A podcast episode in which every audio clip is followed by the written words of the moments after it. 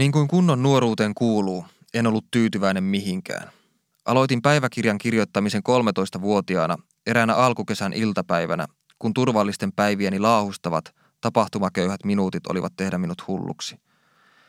Ensimmäisen päiväkirjani ensimmäinen lause kuuluu, olen kiinnostunut intohimosta, kuolemasta ja hulluudesta. Mietin edelleen, mistä lause oikein kumpusi. Enhän minä tiennyt mainitsemistani asioista mitään. Toisaalta en minä niin väittänytkään. Totesin vain olevani niistä kiinnostunut. Olin levoton ja janoinen. Janosin jotain, enkä tiennyt mitä. Uskoin olevani jollain epämääräisen romanttisella tavalla kirottu, tuomittu epäonneen ja yksinäisyyteen. Tyypillistä puberteetti-ikäisen egocentrismia siis.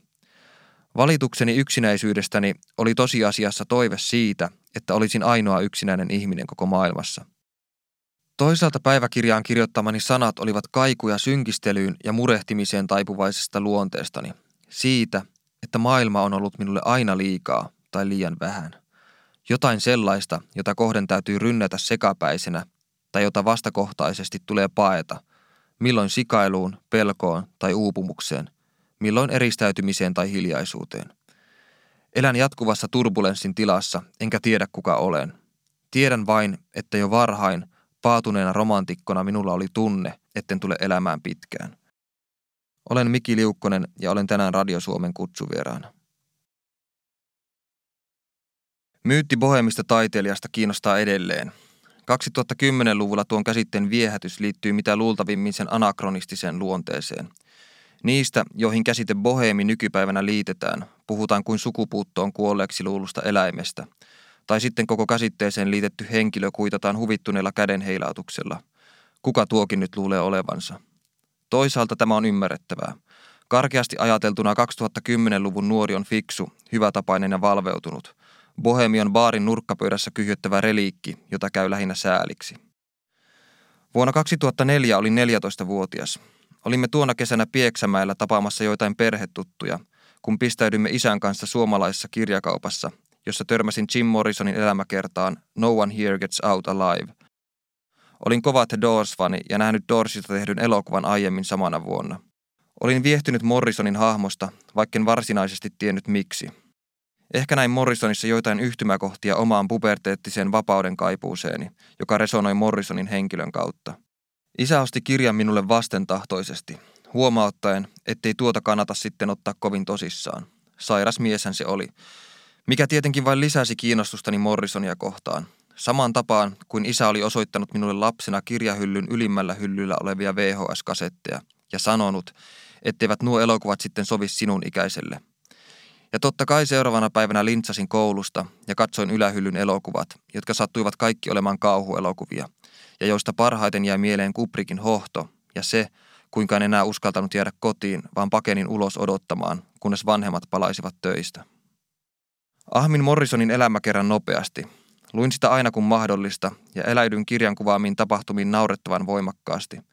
Mutta sen sijaan, että olisin lopulta kiinnostunut Morrisonista itsestään, kiinnostukseni pääkohteeksi nousivat kirjassa mainitut kirjailijat ja runoilijat, joita Morrison itse ihaili. Löysin kirjan kautta muun muassa Beatnikit, Nietzschen, Louis Ferdinand Selinen, mutta suurimman vaikutuksen minuun teki runoilija Arthur Rimbaud, jonka uudelleen syntymä Morrison uskoi olevansa – Rimpaudin elämään ja tuotantoon tutustuttuani palaset, joiden olemassaolosta en ollut edes tietoinen, tuntuivat loksahtavan paikalleen. Arthur Rimbaud oli Jim Morrisonin tapaan oman aikansa kauhukakara, 1800-luvun runouden rokkitähti, Lordi Byronin ja tätä edeltäneiden jatkumossa. 15 kesäisestä itsestäni oli kutkuttavaa löytää kirjallisuuden maailmasta jotain sellaista, jonka olin luullut kuuluvan vain rockmaailmaan. Paheita, kapinaa ja haltioitunutta nihilismia – Jean-Nicolas Arthur Rimbaud syntyi pienessä Sarlevillen kylässä Ranskassa. Hänen äitinsä oli harras uskovainen, isä sotilas, joka jätti perheensä ja vietti loppuelämänsä kiertolaisena ja juoppona. Vaikka Rimbaud loisti koulussa, hänessä oli aina ollut levotonta kurittomuutta, joka sai hänet karkailemaan yhtenään, yleensä Pariisiin, mistä poliisi hänet monta kertaa myös palautti. Elokuussa 1871 tuolloin 16-vuotias Rimbaud lähetti näytteitä teksteistään ihailemalleen runoilijalle – Paul Verlainelle, jota piti itsensä lisäksi ainoana todellisena runoilijana. Verlaine hämmästyi nuorukaisen lahjakkuutta ja pyysi tämän välittömästi luokseen Pariisiin. Seurasi absintin huuruinen ajanjakso, jonka aikana Rimbaud ei pelkästään kirjoittanut suurimpia runojaan, vaan aloitti myös suhteen Verlainen kanssa. Pian parivaljakko karkasi yhdessä Lontooseen, missä he elivät köyhyydessä ja kurjuudessa. Opettivat henkensä pitimiksi Ranskaa koulussa ja myivät vaatteitaan. Myöhemmin kännisen riidan seurauksena Verlaine ampui Rimbaudia käteen. Verlaine joutui kahdeksi vuodeksi vankilaan ja tuli uskoon. Rimpaud palasi kotikyläänsä Sarlevilleen, missä kirjoitti ainoan hänen itsensä kokoaman runoteoksen, Kausi helvetissä, minkä jälkeen hän otti ja läksi Harariin, Etiopiaan ja ryhtyi asekauppiaksi. Saatuaan kauden helvetissä valmiiksi, Rimpaud ei kirjoittanut runoja enää koskaan. Hän häpesi niitä ja kutsui tekstejään tiskivedeksi. Miten hämmentävä ja kutkuttava ajatus. Heittää nyt omaa lahjakkuus hukkaan. Keskeneräiseksi jääneen uran tunne sai janoamaan lisää ja herätti kysymyksiä, Toisaalta juuri näinhän sen piti mennä. Kuinka tylsää olisikaan ollut, mikäli Rimpad olisi elänyt pitkän elämän, tuottanut pari hyllyriviä kirjoja, joiden seassa mitä luultavimmin muutama välityö, ja kuollut sitten niin sanotusti täyden uran luonena kirjailijana. Nimenomaan keskeneräisyys jättää lukijalle laukeamattoman jännitteen tunnun. Kirjoittamatta jääneet teokset alkavat elää omaa elämäänsä.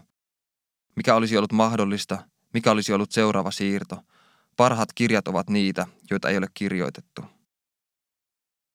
Nuori etsii esikuviaan sieltä, missä niihin ei voi törmätä. Minun tapauksessani jo kuolleista. Ajattelin, että mikäli halusin kirjailijaksi, oli elettävä kirjailijuuden arvoinen elämä. Toisin sanottuna, otettava rimpaudilaisittain vastaan kaikki loka ja loisto, mitä vain kohdalle sattui. Kaikki kärsimys ja uurastus ja yksinäisyys.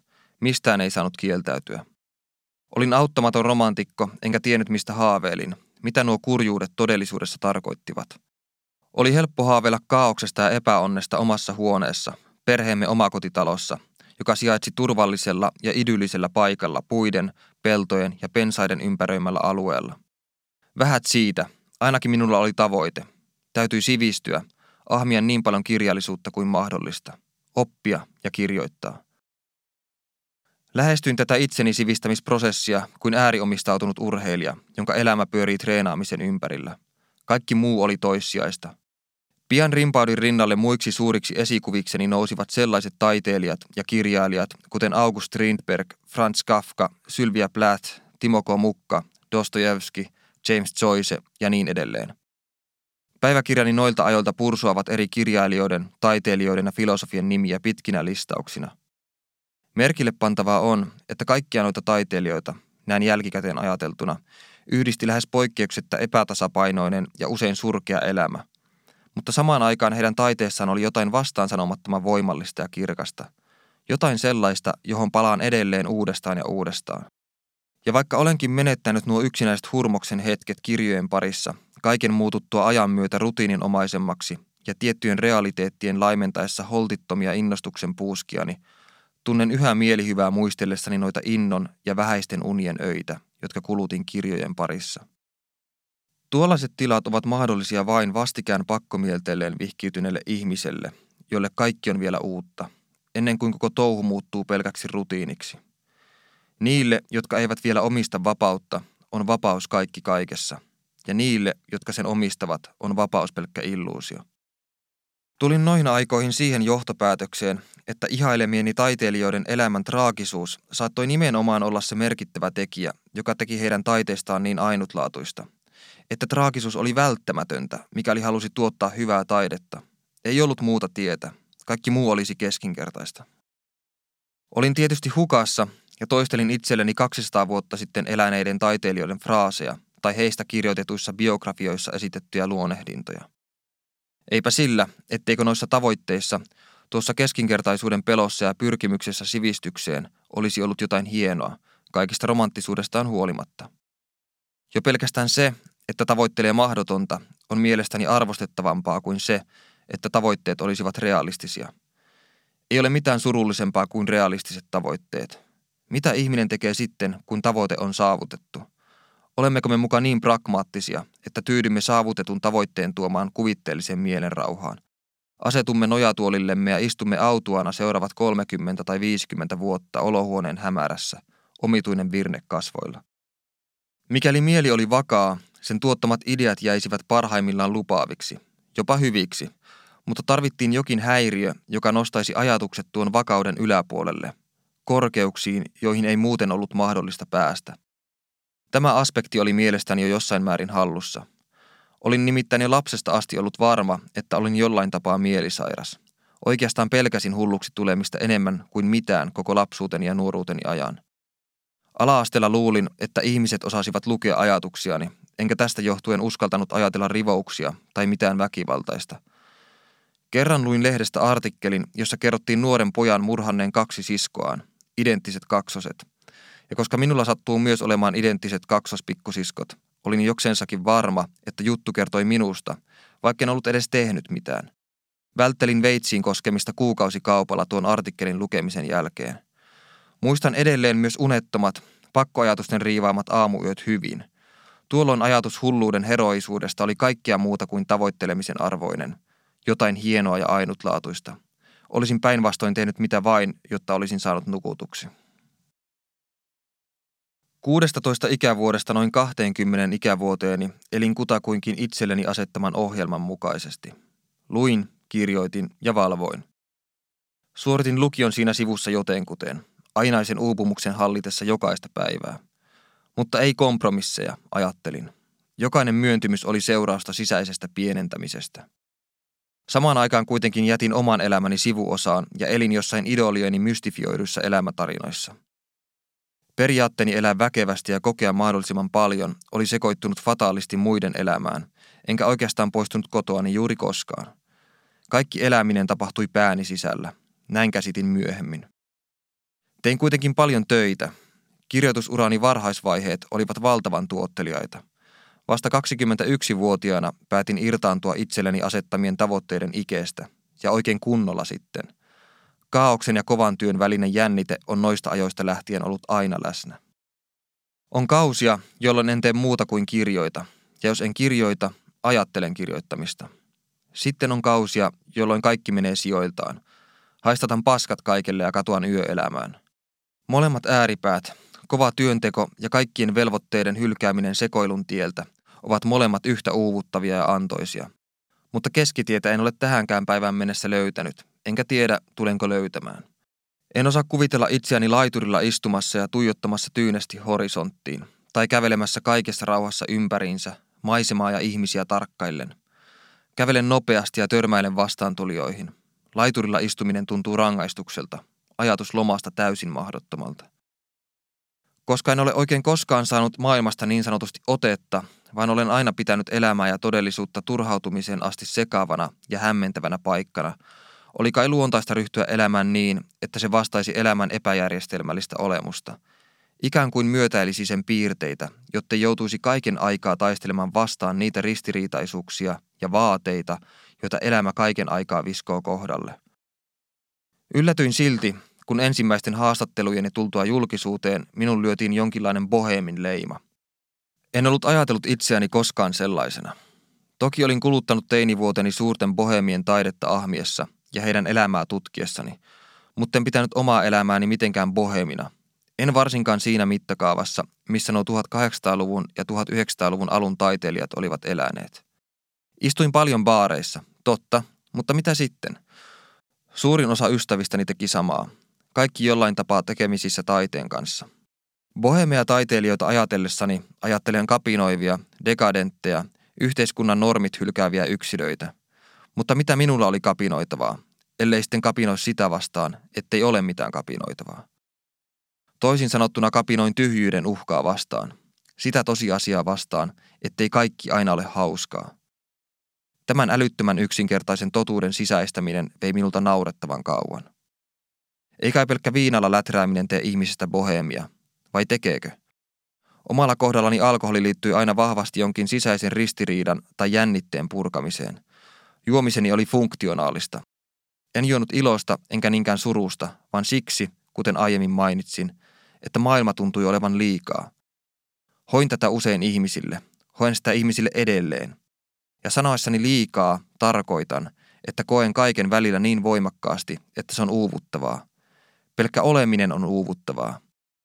Toisinaan ajattelen, että ympäröivän maailman ainoa tehtävä on jatkuvasti häiritä ja ärsyttää minua. En edes muista, milloin olisin tuntenut itseni rauhalliseksi ja tyytyväiseksi. Ja näitä ongelmia olen aina koittanut juomisella ratkaista. Ehkä minä sitten olen bohemi. Olenhan aina tuntenut tarvetta kohtuuttomuuteen. Ja jos nuo kohtuuttomuudet päätyvät lehteen jo pelkästään siksi, että ne ovat kiinnostavampia kuin kohtuullisuus, niin silloin media on jo muodostanut minusta mielipiteensä, jonka oikaisu olisi totta kai naurettavaa. On jotain omituisen rauhoittavaa tietää, että tietty prosentti itsestä elää omaa elämäänsä mediassa, eikä minun tarvitse välittää tuosta prosentista pätkän vertaa. Ei enää, kun sen on hyväksynyt. Mitä avoimempi ja totuudellisempi on, sitä vääristyneempi tai väärinkäsitetympi kuva mediaan syntyy. Vain teeskentelijöiden ja itseään sensuroivien julkisuuskuva on aito ja koherentti. Olen Miki Liukkonen ja olen tänään Radio Suomen kutsuvieraana. Nostalgikko ei tunne olevansa missään kotonaan. Alussa mainitsemani haave nuorena kuolemisesta oli mitä luultavimmin peruja elämän pelosta. Sen takana oli ajatus lopullisesta vapautumisesta. Kuolema lopettaa kaikki kärsimykset. Ja mitä pikemmin, sen parempi. Nykyisyyttä oli paettava, koska tulevaisuus oli uhkaava. Toki nuorena kuolemisessa oli myös aimo annos helmenhohtoista mystiikkaa. Pahimpina hermoheikkoiden hetkinäni ajattelen kuolemaa kaiken tyhjentävänä valkoisena valona. Happimusiikkina, joka poistaa kaiken loan ja säryn ja väsymyksen ja paineen ja tekee minusta yhtä ilman kanssa. Kaikkialla on tyhjää ja hiljaista. Eikä edes tyhjää, vaan jotain enemmän. Ei edes hiljaista, vaan jotain vielä hiljaisempaa. Tuota tilaa ei voi sanoin kuvata. Ajatus tuo lohtua joka kerta. Millainen minun kuolemani olisi? Olisiko se kaunis vai arkinen vai naurettava? Irtoaisiko liitoksistaan nitisevän lentokoneen vessa ja putoaisi päälleni kirkkaana tiistaipäivänä? Työstäessäni ensimmäistä romaaniani tein kymmenen tuntisia päiviä. Silloinen kämppäkaverini kysyi, miksi teen niin paljon töitä, miksen lähde hänen kanssaan baariin. Sanoin, että minulla oli tunne, että minun on saatava tämä valmiiksi ennen kuin kuolen. Olin 23-vuotias. Kämppäkaveriani tämä nauratti, mutta olin tosissani. Olin jostain syystä sata varma, etten tule näkemään kirjani julkaisua saati vastaanottoa, koska vetelin viimeisiäni. Tämän tunteen järjettömyyttä korostaa se, etten voinut fyysisesti lainkaan huonosti. Uskoin, että itseni kiduttaminen ensimmäistä romaaniani tehdessä näkyisi kirjassa hyvällä tavalla.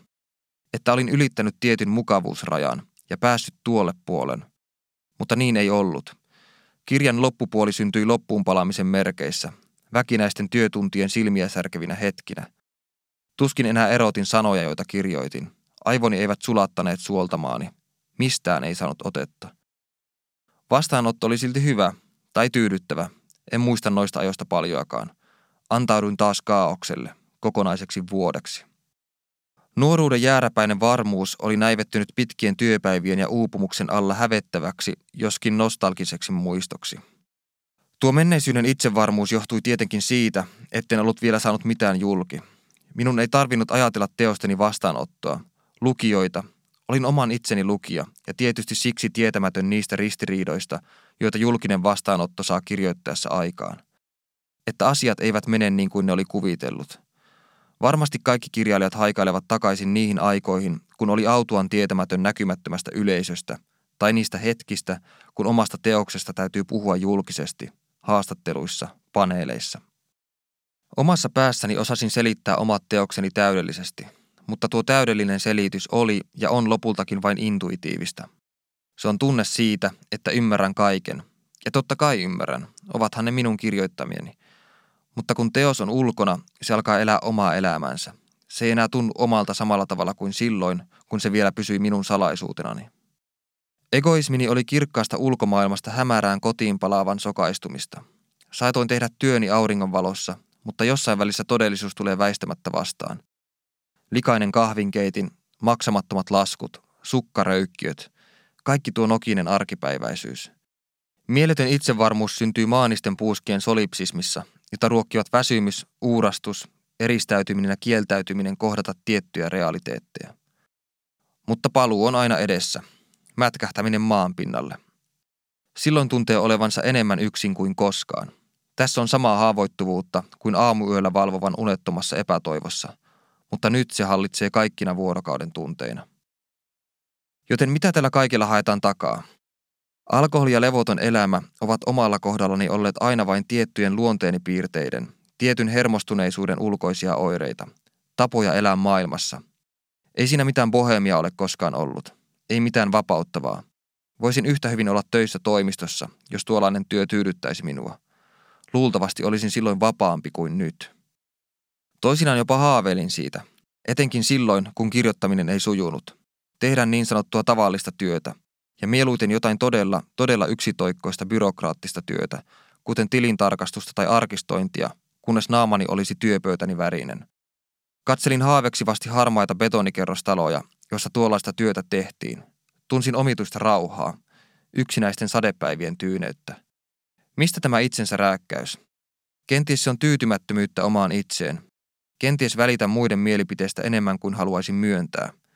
Ehkä se on huomionhakua, niin kuin lapsi, joka vie piirustuksensa vanhempiensa nähtäväksi ja odottaa kehuja, joita tietää saavansa. On huomioitavaa, että samaistuin varhaisnuoruudessani nimenomaan 1800-luvun ja 1900-luvun alun taiteilijoihin. 60-luvun suomalaiset bohemit kommunismeineen eivät juuri vedonneet minuun. Osa syy saattoi olla nimenomaan 1800-luvun saavuttamattomuudessa, tuon ajan kaukaisuudessa. Siinä, kuinka se kukoistavasta teollistumisesta huolimatta tuntui eräänlaiselta fantasiamaailmalta, josta puuttuivat tämän ajan ilmiöt ja normit ja trendit. Siis kaikki se, mikä ympäröi omaa elintilaani. Esikuviini samaistumisen kausi oli voimakkaimmillaan ollessani 16-vuotias. Ikä, jolloin oma minuus on vielä sekava mytty, jota selvitellä, johon etsiä vertailukohtia ulkopuolelta. Samaistuin jokaiseen kirjailijaan, jota sillä hetkellä luin. Oli se sitten Strindberg, Kafka tai Camus. Kaikki tuntuvat puhuvan nimenomaan minulle. Tämän tunteen hyvä kirjallisuus saa aikaan. Se synnyttää tunteen intiimistä keskustelusta, joka on tarkoitettu vain lukijan ja kirjoittajan väliseksi. Kirjojen avulla heijastelin käsityksiä omasta itsestäni, mutta tuo käsitys, joka jokaisella ihmisellä on omasta itsestään, on aina tietyllä tapaa keksitty. Jos näkisin itseni niin kuin muut näkevät minut, katoaisin saman tien. Minä on toinen, kuten Rimbaud kirjoitti. Herään aamulla yhtenä ihmisenä ja kun menen nukkumaan, olen joku muu. Ei koherenssia. Toki jokaisella on tietyt pysyvät piirteensä, tietty olemuksensa DNA, joka antaa jonkinnäköiset rajapiirteet yksilön No, ominaislaadusta. Mutta oma käsitykseni minuuteni piirteistä on aina ollut niin hatara, että joskus ristiriidat ovat tehdä minut hulluksi. Alkoholi toi hetken vapauden tietyistä rasittavista kysymyksistä, joita esitin tahtomattani itse itselleni. Etenkin niinä hetkinä, kun istuin yksin tyhjä paperi naamani edessä, valmiina kirjoittamaan. Mitä minä haluan? Mitä minä ajattelen? Alkoholi oli ekstaattisten itsevarmuuden tilojen tavoin tapa näyttää keskisormea omille vajaavaisuuksilleni. Vaikka olen aina puhunut ristiriitojen ja hämmennyksen puolesta, olen lopulta todella huono sietämään niitä. Ehkä siksi, että nuo ristiriidat paljastavat meistä jotain hyvin oleellista. Jotain sellaista, minkä kohtaamista ihminen pelkää. Mitä jos paljastunkin pelkäksi luuseriksi? Mitä jos kaikki tähän astinen, mitä olen saanut aikaan, on pelkkää harhaa, typerää kuvitelmaa, ja näin ollen kaikki on tähän mennessä ollut turhaa? Filosofi-esseisti E.M. Kioran sanoi – Kaos on kaiken sen hylkäämistä, minkä on oppinut. Kaos on omana itsenään olemista. Yhdyn ajatukseen. Kaaukselle antautunut riisuu itsensä tietyistä malleista, joita on itsensä sisäistänyt.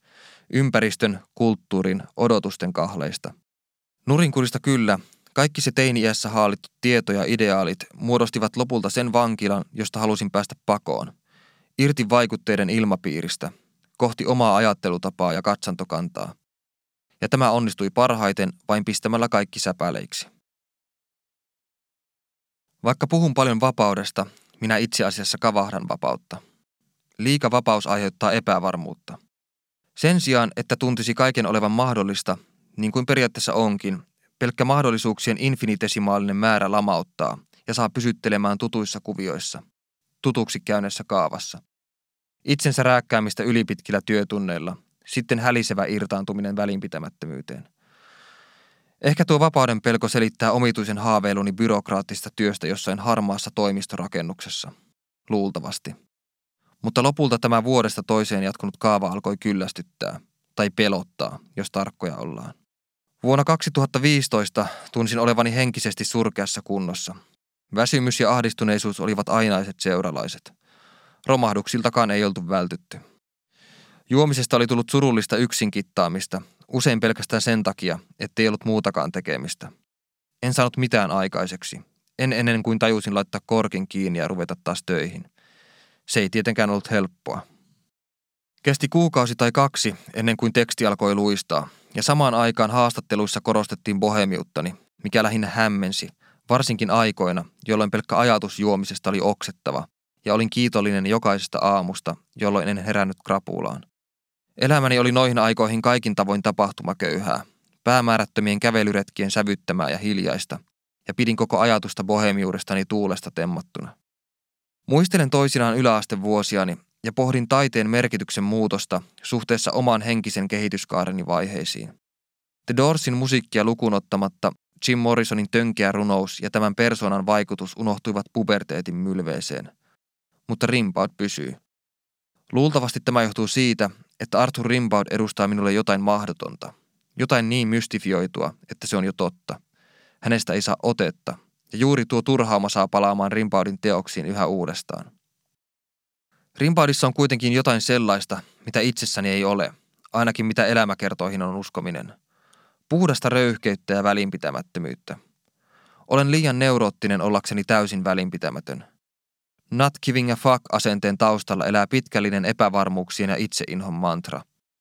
Ja näin välinpitämättömyyteni muiden mielipiteistä on ikään kuin kypsynyt itseeni kohdistuvan moitteen ja epävarmuuden puristuksessa. 2010-luvun bohemius edustaa minulle tapaa olla maailmassa sen sijaan, että sen ajurina toimisi merkityksellisemmän taiteen tekeminen. Vaikka toki se, kuinka maailman kokee ja kuinka elämänsä käyttää, vaikuttaa suoraan siihen, millaista taidetta tuottaa. Tässä tapauksessa ei koherenssia. Olen Miki Liukkonen ja olen tänään ollut Radio Suomen kutsuvieraana. Äskeinen katsaus menneeseen oli ennen kaikkea pyrkimys valottaa itselleni tiettyjen valintojeni taustalla olevia syitä. Vaikka muistiin ei kannattaisikaan sokeasti luottaa ja menneisyys muuttuu ajan kanssa kirjalliseksi selonteoksi kirjaimellisen sijaan. Mitä yksityiskohtaisemmin joidenkin asioiden syitä alkaa ruotia, sitä epätodemmilta ne alkavat tuntua. Ne tyhjenevät kirjoittajansa mielihalujen mukaisesti ja jättävät jäljelle epäuskoisen pöllämystyneen tilan. Joskus on parempi jättää asiat avoimiksi ja kävellä kesken kaiken ovesta ulos.